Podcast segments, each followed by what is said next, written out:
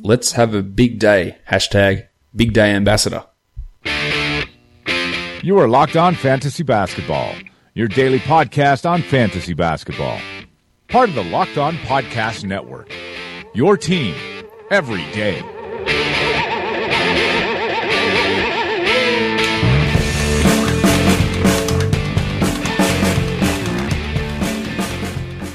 Hello and welcome to the Locked On Fantasy Basketball podcast brought to you by Basketball Monster.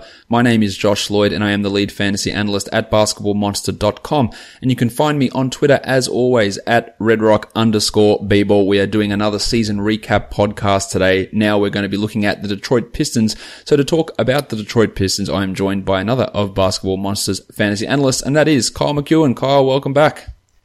Thanks for having me on again, Josh. Good to good to have you uh, you back on the show to talk about your your boyhood team, your favorite team that is now in the balance as to whether you are sticking with them after some uh, some I guess questionable decisions uh, over the, the period of time, and and just again forewarning to people, we are recording this show in advance, so by the time you're listening to this show the Detroit Pistons may actually have a front office in place and they might have a head coach. But at the time of recording, Kyle, they don't have either of those. And we are uh, less than a month, at the time of recording, we are less than a month away from the NBA draft and there is no coach and there is no front office. So things are moving swimmingly in the Motor City.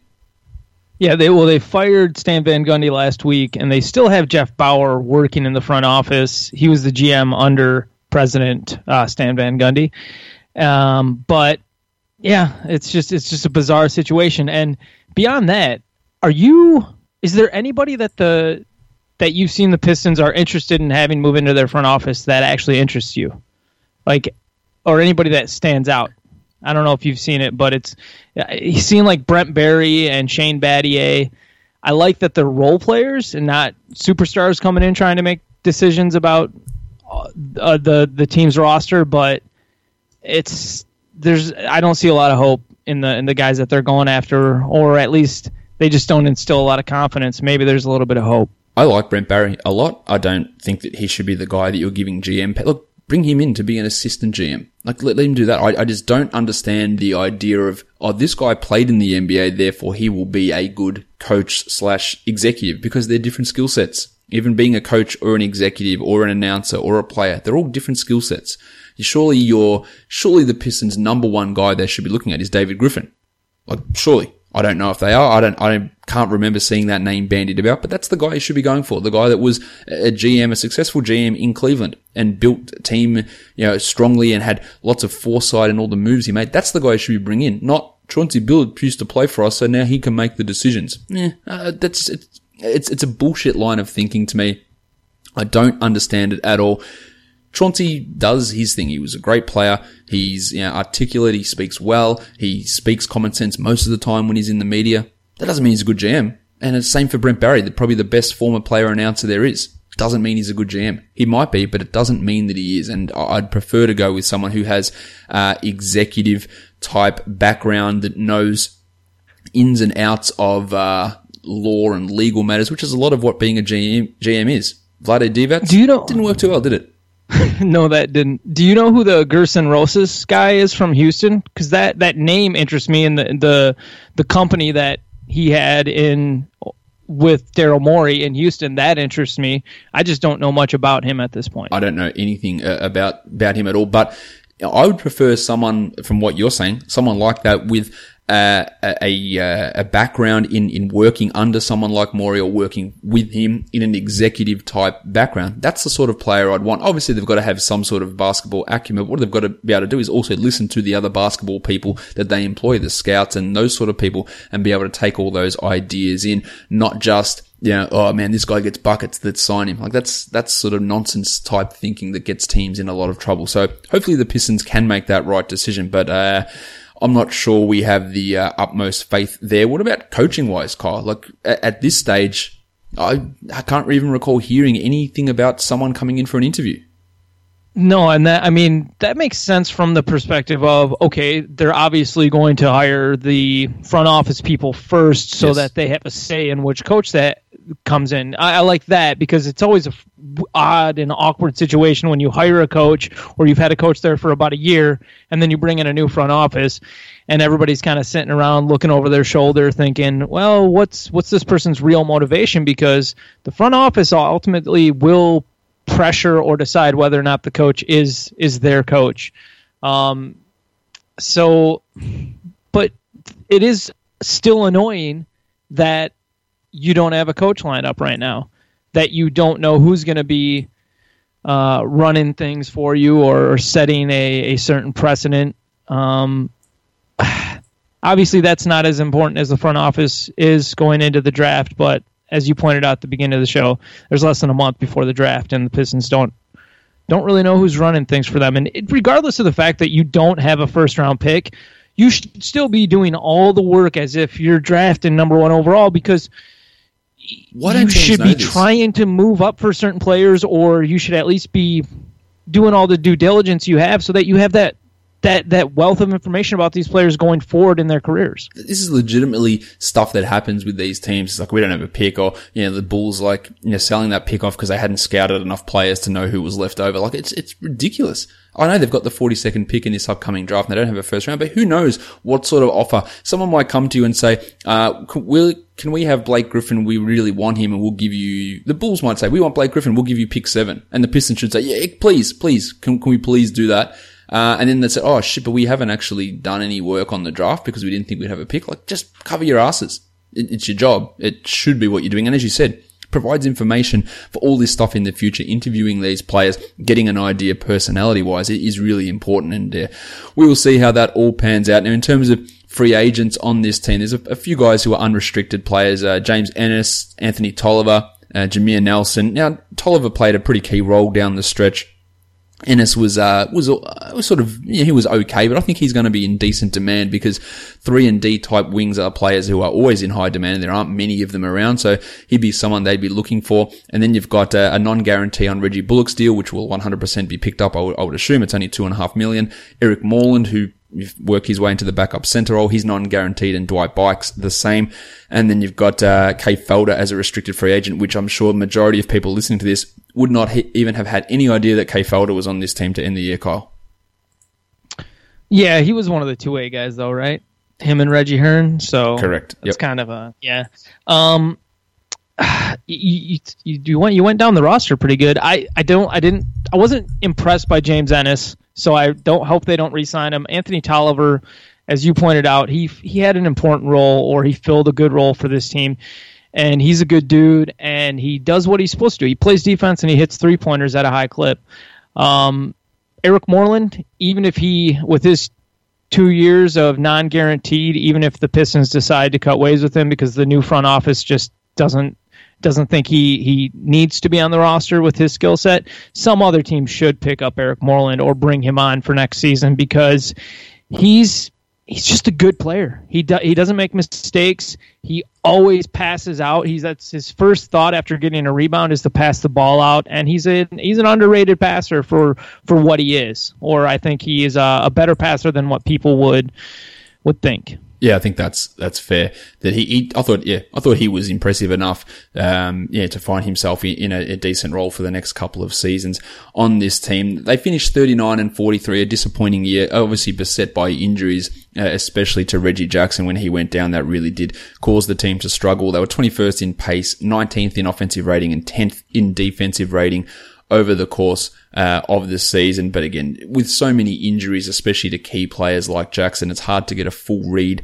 on the team. And then we're going to be having a, a new coach in place, so a lot of things you know, could be different in terms of how they approach uh, this upcoming season.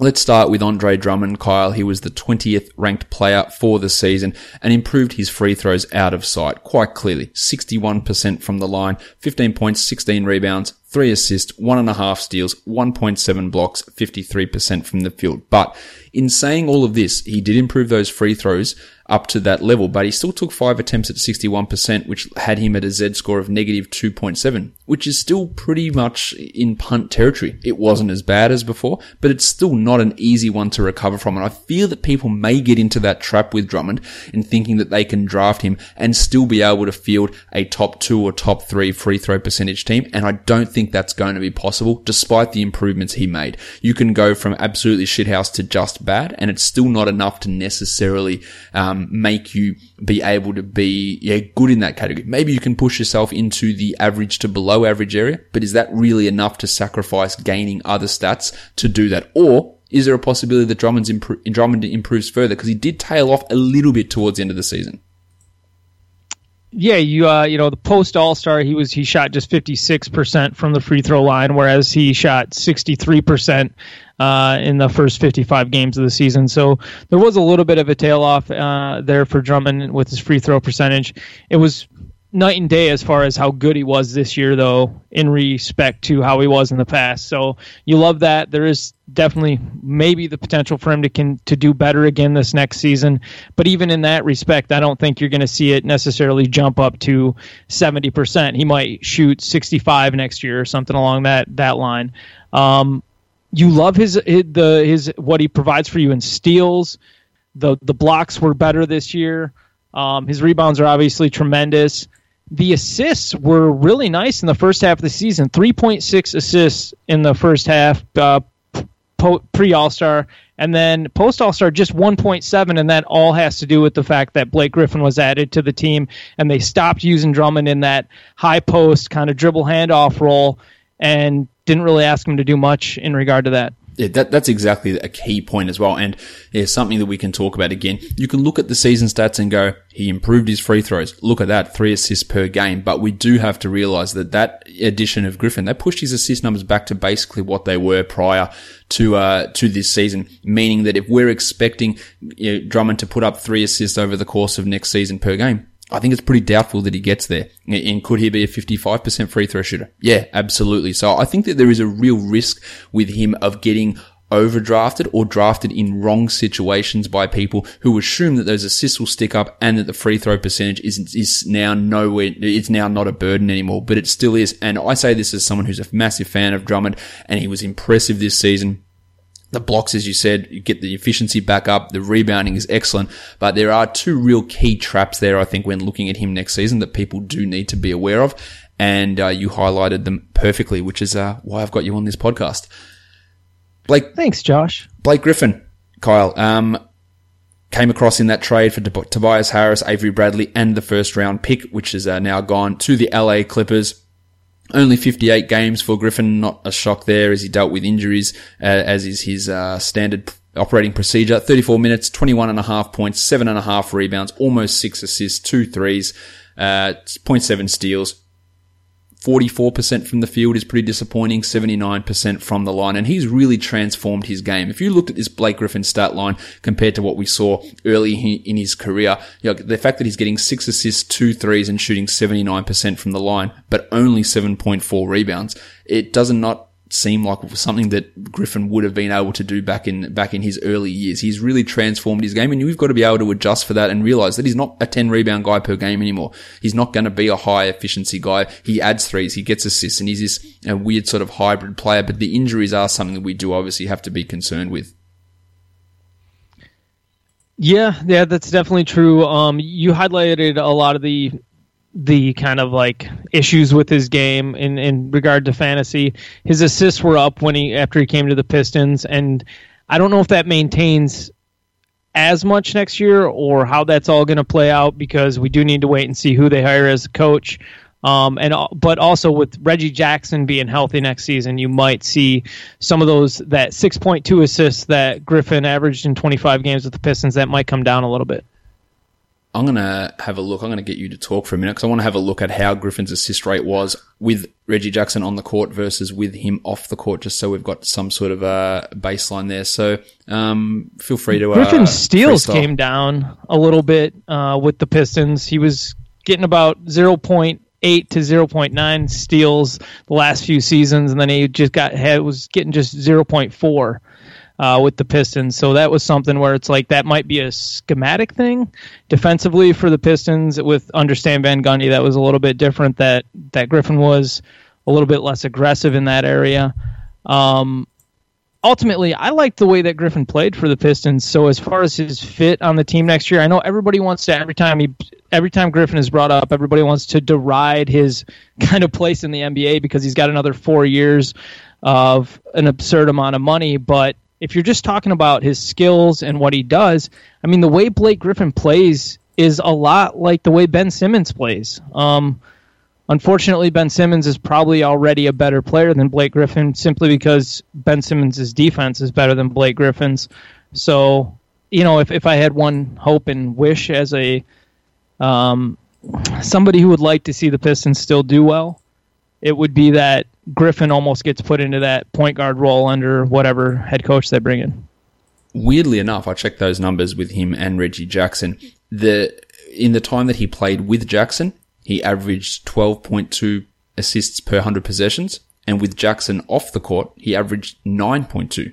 So three assists per 100 possessions fewer for Griffin when he when he was actually without Reggie Jackson on the court, which was weird to me. I wasn't expecting to see uh, a discrepancy in that direction and not a discrepancy as large as that. So he actually was more impactful as a um, as a passer when he shared the court with Reggie Jackson. Again, not something that I really anticipated being the case, but uh, I guess the, the numbers didn't lie in that uh, in that limited time frame that we saw him uh, out there with Reggie. Now let's talk about Reggie. Kyle, he's 28 years of age, just turned 28, 45 games, 27 minutes.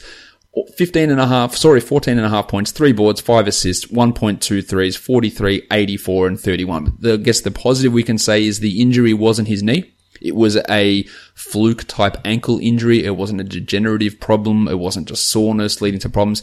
He rolled his ankle. His ankle bone pretty much touched the floor. It was a terrible grade three ankle sprain, and that cost him all that time.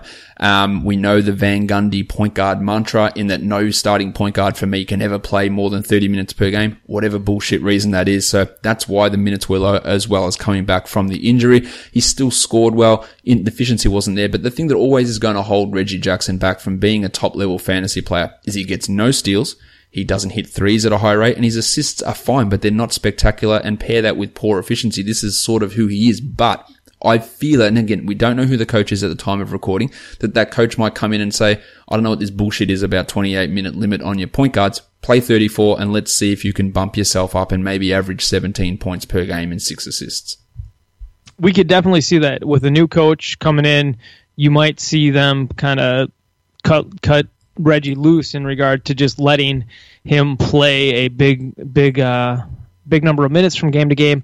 With that said, if you watch Reggie Jackson play, this dude breathes so hard, and it makes you feel like he can't be out there for too long because he might legitimately have such bad lung capacity or the asthma that he says he deals with. I'm suspicious of asthma because I supposedly had asthma as a kid, and I just kind of let go of it at one point, and I was like, you know what, man, whatever. Um, the power of positive thinking. Right. I'm just skeptical of, of how much to, to what people are uh, diagnosed with sometimes. But uh, but when you watch Reggie out there on the court, like I said, he just breathes so hard sometimes, and he looks exhausted to the point that I don't know if he legitimately can play a 32 to 36 minute night a game a role or if that's something that the next coach would even be looking at him for. Honestly, I hope they put him into the six man role because I want that that Blake Griffin as point guard um, to happen, and I also want to see a bigger backcourt defensively for the Pistons because look at the way the the NBA is going. There's so many teams out there right now that are just running out a bunch of six, seven guys at every single position, and it's you're not going to match up with that with Reggie Jackson and Ish Smith, y'all. That is true. They are quite uh, quite small. Now, I think one of the big surprises for the Pistons this season, Kyle, was the play of another Reggie. Um, weirdly enough, there are three Reggies in the NBA, and they all play for the Pistons. Reggie Bullock, um, one of those Reggies at the age of 27, played 62 games, 28 minutes, 11 points, two threes, two and a half rebounds, one and a half assists, 0.8 steals, and shot a immaculate 49% from the field, 80% from the line, and 45% from three. I kept saying that Reggie Bullock isn't going to be able to keep up this level of shooting. And he said, screw you, Josh, I am. And kept it at a nonsense level. Like 45% from three is out of control. 62% true shooting. This is a guy whose uh, true shooting was at 54 the year before. It was at uh, 47 in 14, 15. It was 58 in his first year in Detroit, but he'd never seen a load this large. He'd never seen an efficiency this large. He'd never been a starter before. And he proved himself as, if not a starter caliber player, at least a rotation caliber player who can hit those threes well. Something that Tony Snell needs to be able to do in Milwaukee, but he does nothing else. And that's, that's the problem is he just doesn't do anything in terms of racking up rebounds or assists or steals or anything like that. He's a three point shooter who's a low volume scorer does it efficiently, fills that gap. But uh, what else can we think about Reggie Bullock? Can he improve in any of these other areas, or is this uh, is this like the top level where he gets to? I, I mean, he's Reggie Bullock is perfect for today's NBA in that he plays defense, he plays hard, and he shoots the three ball at a high clip, um, at a high rate. So, or a decently high rate. So, I think going into next season, he's got to be looked at as the starter at either shooting guard or small forward for the Pistons. And as long as he continues to shoot the ball well from beyond the arc, he's going to hold that job down. But the the two big bugaboos for Bullock, it, it's he's always been regarded as a competent and good shooter, um, but it was early in his career it was he didn't get a chance with the Clippers, and then it was he couldn't really stay healthy there for several seasons. So now that he was actually able to stay healthy this year and take on a bigger role thanks to guys like Stanley Johnson struggling at, early in the season. Um, that just that opened up the opportunity, and he uh, he he claimed it. I mean, other than shooting 23% from beyond from three point land in in uh, November on in limited minutes, Bullock shot 42% every single month or better. So I mean, he just he was great all year, and I don't think I think it's real. I would say it's definitely real. Yeah, look, uh, he was a good three point shooter before. He was always a good three point shooter. That was part of the reason he got drafted. And of course, Doc Rivers said, you're a rookie, so therefore you cannot play until you become at least 26 years of age and then you know, got rid of him for, for nothing. Um, but he was always able to shoot the three, but he was more consistent. He stayed healthy. And yeah, he will be locked into a pretty solid role, but he, he's not a guy that I think we should be looking at as a standard league player, not sort of some breakout type candidate. He'll be a solid option for threes. Another reason why, you know, prioritizing threes early in the draft is not necessarily the best idea because you can find guys like this, especially who do it at high efficiency. He just doesn't do too much else. Now, you did bring up um, uh, your uh, your boyfriend, and that is Stanley Johnson. How's that relationship tracking? Where are you sitting on the Harden slash Kawhi um, hybrid comparison? Um, you know, it's I think it's still a legit comparison. Look, um, if you if you know me at all, and you know that I love Stanley Johnson, yes. and the the idea of him, the fact that he's a yoked um, guy who's got the size, the the talent, the ability to be a Kawhi slash Harden hybrid in the NBA, um, but the production hasn't been there yet. I, I haven't loved the way that he's been used by the Pistons. I'm ecstatic to see what he'll be next season under a new coach, really just to solidify whether or not he is going to ever um, be something that people can legitimately look forward to night in and night out. Because you do see it in you know fragments and glimpses those the, the those moments where Stanley Johnson is put into the right position to do what he does well. And and mostly that's grabbing the rebound and running down the court, pushing the pace, and trying to either go into the rack if the if he's beating the defense to get back, or giving up the ball. Like they they need to figure out how to use him right, put him into good position so he can be efficient, because all of the physical tools are there and some of the vision is there. We saw in six games in April when he was playing 32 minutes a night, he was averaging over three assists a game. Um, he was getting 1.8 steals. Those are helpful fantasy numbers. He was also getting 1.5 three pointers at that time. I uh, still wasn't too efficient though, and yes, that's a limited sample size. But there are things to like about Stanley's capabilities. Uh, he just needs to realize that production wise, whatever, man. Sorry, I'm trying to get to a positive point about it. No, look, you're right. Look, he did show a little bit in terms of handling the ball. I haven't liked personally the way he's been used at times as well. The steal rate is really strong. He's an okay rebounder as well, but the shooting is just horrible. He had a career high um, field goal percentage this season, 37.5. He shot 29% from three. He has yet to have a true shooting season of over 50. He was at 48%, and for reference, league average is 56. So he is way, way off the mark in terms of his shooting. He can't get anything going consistently in terms of generating offense. He's a low usage player who can't hit shots. The steals are nice. He played 27 minutes per game, um, but that's the only category that he was a positive in for fantasy. A 1.4 steals per game is nice, but Nothing else there. As you said, we saw flashes of ball handling, but it just didn't last. But there is an opportunity here. He is only, um, he has only just turned 22.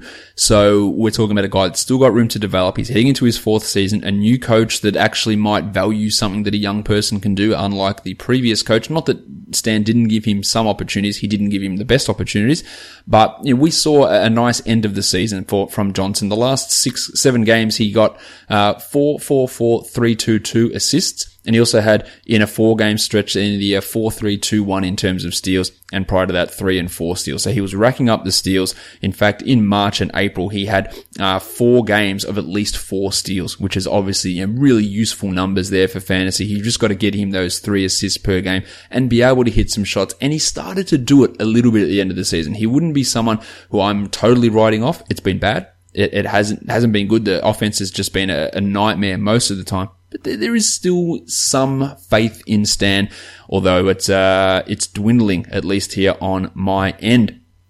Um, he's still the same age as uh as Kennard. Yep. So exactly. Anyways, yeah, he's still he's still young. He was drafted young. He's still got room to grow. Ish Smith, Kyle. He's about to turn thirty. Played 25 minutes a game, four and a half assists, 11 points, 0.8 steals, shot 49% from the field and 35% from three despite being a poor shooter, but he, he took the shots that he knew that he can hit. And that's something that I do preach uh, as something that, that, does show someone who knows what they're doing, that they won't be taking, um, bad shots. And that can be useful in fantasy if it's, even if it's not necessarily great for uh, NBA play. He was in the 84th percentile at, at the finishing at the rim, 63% and hit his mid ranges at an extraordinarily high rate, 44%. So there's a risk of some level of regression there for Ish there are a lot of people who uh, have been seen to have been have been saying that the Pistons are better off without Reggie Jackson. They sh- should start Ish Smith. I am not one of those. Are you one of those? They're better off without both of those guys, but unfortunately, they're both on the roster for next season right now. Um, there's, it's uh, it's it's just difficult. Ish shot 35% from three point this year. That's decent. Um, but he was only taking 1.2 attempts per game in 25 minutes. He doesn't. He doesn't, you know, he doesn't do a lot on defense. He doesn't really help you there much. Um, that isn't, look, when you watch Ish Smith, there's times where you're sitting there and you're like, oh man, he, you know, he made a great play or he did this or he did that. And it's like, yeah, but he gets tons of opportunity to do those things. And he also takes a lot of mid range jump shots that if, if you're going to be taking those shots, for one, you better make them and two, that's nothing special. If you're if you you, we have tons of other players on the team. Anybody else can take those mid-range shots. We don't. So having somebody just dribble around and then end up taking a mid-range shot, or even early in the shot clock take a mid-range shot, it's especially when he's doinking, you know, a considerable amount of. I don't. Um, it's hard for me to see the the utility of a guy who's Ish Smith's size, who doesn't add a plus on defense who does things in today's NBA that you just you don't you don't really need, um, especially when you have other people who are capable of handling the ball and making passes and things like that. So, um, just not a big fan of his game and how he fits in today's NBA. Nope, same here with me. Now, I've been uh, on record uh, plenty of times talking about Luke Kennard and uh, how well I thought he did play this season and the, and the uh, misuse of him by Van Gundy a, a, lot of the season. Of course, he's always a butt of jokes due to the Donovan Mitchell pick coming after that, but that is entirely unfair on uh, on Kennard. I was impressed with what I saw, and I, I think that you could you could easily see that he becomes the starter next season on this team. With it's, it's him, it's Stanley, it's Reggie in those for those two three positions, and I, I've got no reason to think the Kennard can't push himself into a larger role. He shot forty two percent from three in his rookie year eight points, uh, two and a half rebounds, 1.7 assists and 0.6 steals in those 20 minutes. And I think that he can be pushing up uh, to become maybe a top 150 guy next season. Did, did you like what you saw? Yeah, no, I loved a lot of what you, you saw out of Luke Kennard. His defense is a big question mark, and that's going to take him off the court some nights uh, for certain matchups if he's just getting eaten alive. But guy I shot forty two percent. Bad. His defense. I thought he was no, okay. It, it, it wasn't terrible. It's just there were certain nights where you would just he, he would he would he would lose confidence in himself. He'd do something stupid or you know it was a lot of rookie stuff. It's it's not necessarily none of it was really surprising, but you you you it was hard to defend him not getting taken off the court at times because of those reasons. Um, but as far as his offensive skill set, he's a guy at six five who a lot of people are going to say, well, he's a shooting guard. Nah, you know what? He's a ball handler. He's yeah. a he's a combo guard. Um, at six five, he can he can step up and play that small forward position at times if you want him to. Uh, he can shoot it off the dribble. Uh, he can he can he's got great vision. So there's just there's a lot of things to like about Luke Kennard, and I think that more importantly than anything is it'll be exciting to see what the next coach does with him. However, I wouldn't necessarily be surprised.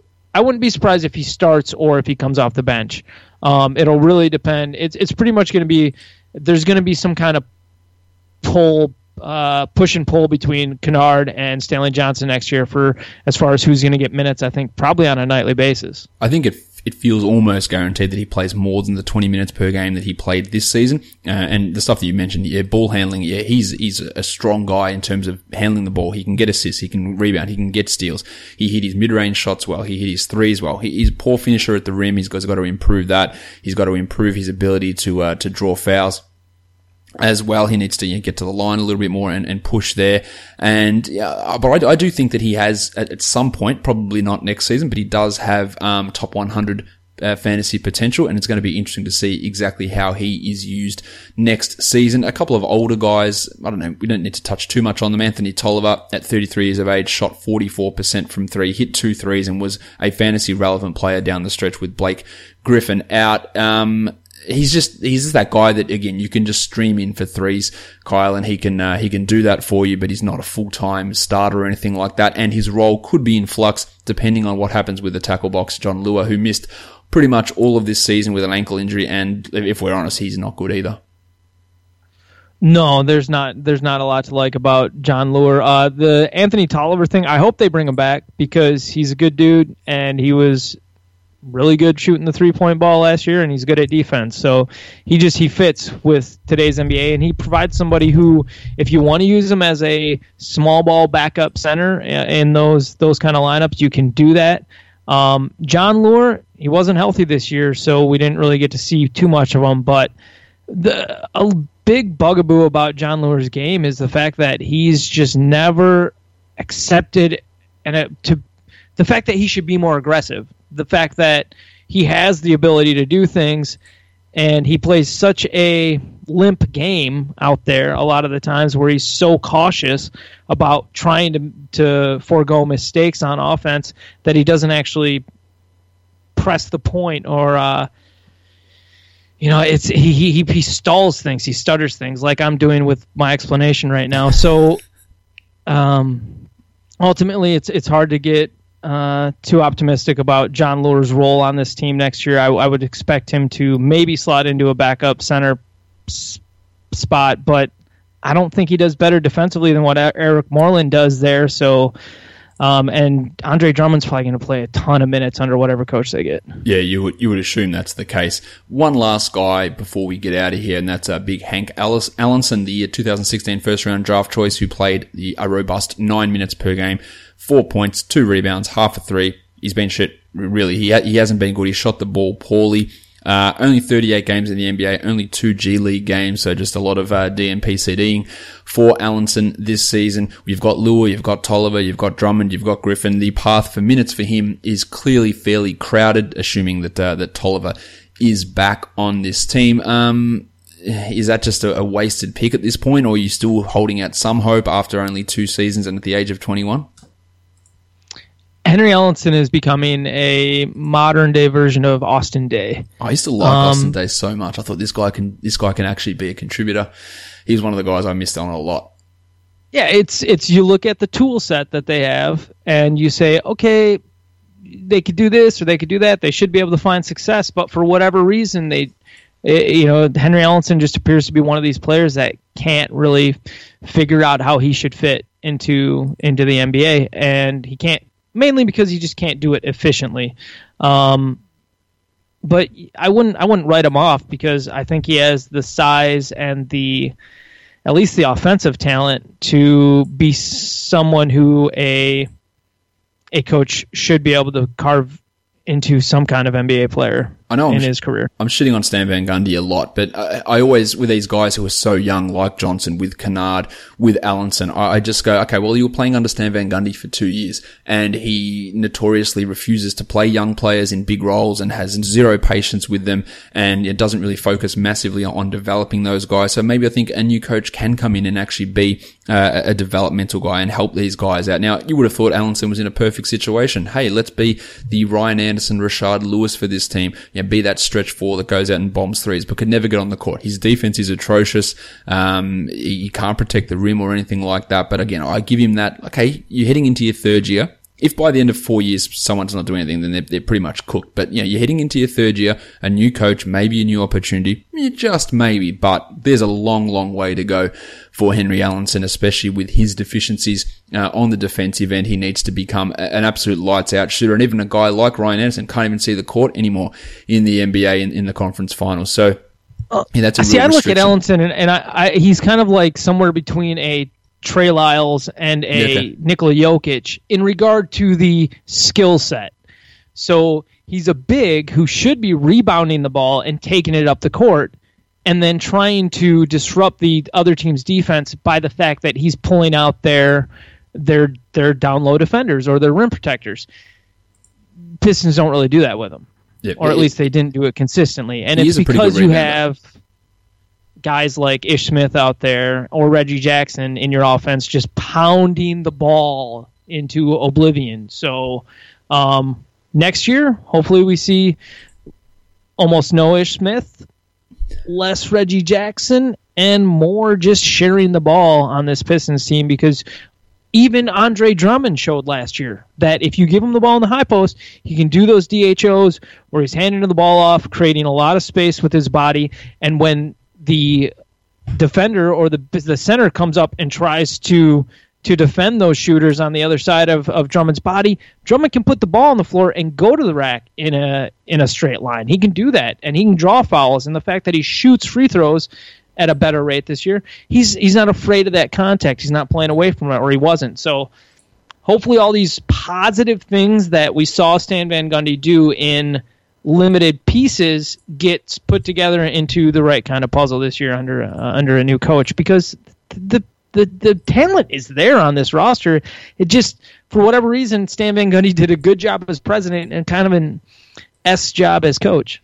Yep, that's a that's a good summary of the last couple of seasons of the Detroit Pistons. I think that that should wrap it up for us. I don't think we have huge amounts to say on Kay Felder or Reggie Hearn or or Dwight Buycks. Eric Moreland we spoke about a little bit earlier. Langston Galloway was just And I'm not sure where he, where he fits in. Maybe we see him uh, over Ish Smith. Maybe that would be an upgrade. I think I think it could possibly be, especially playing off of a guy like Blake Griffin. But his overall fantasy upside is pretty limited. Kyle, thanks for coming on and discussing your Detroit Pistons. Let everyone know where they can find you over on Twitter.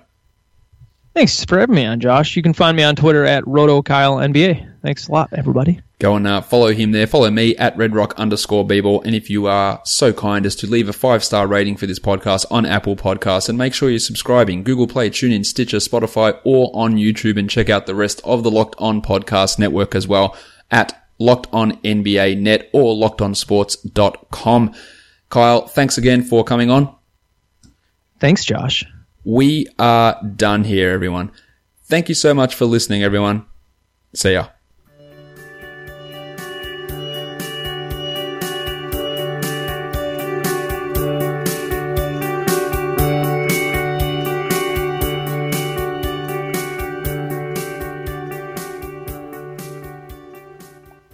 Henry Ellenson.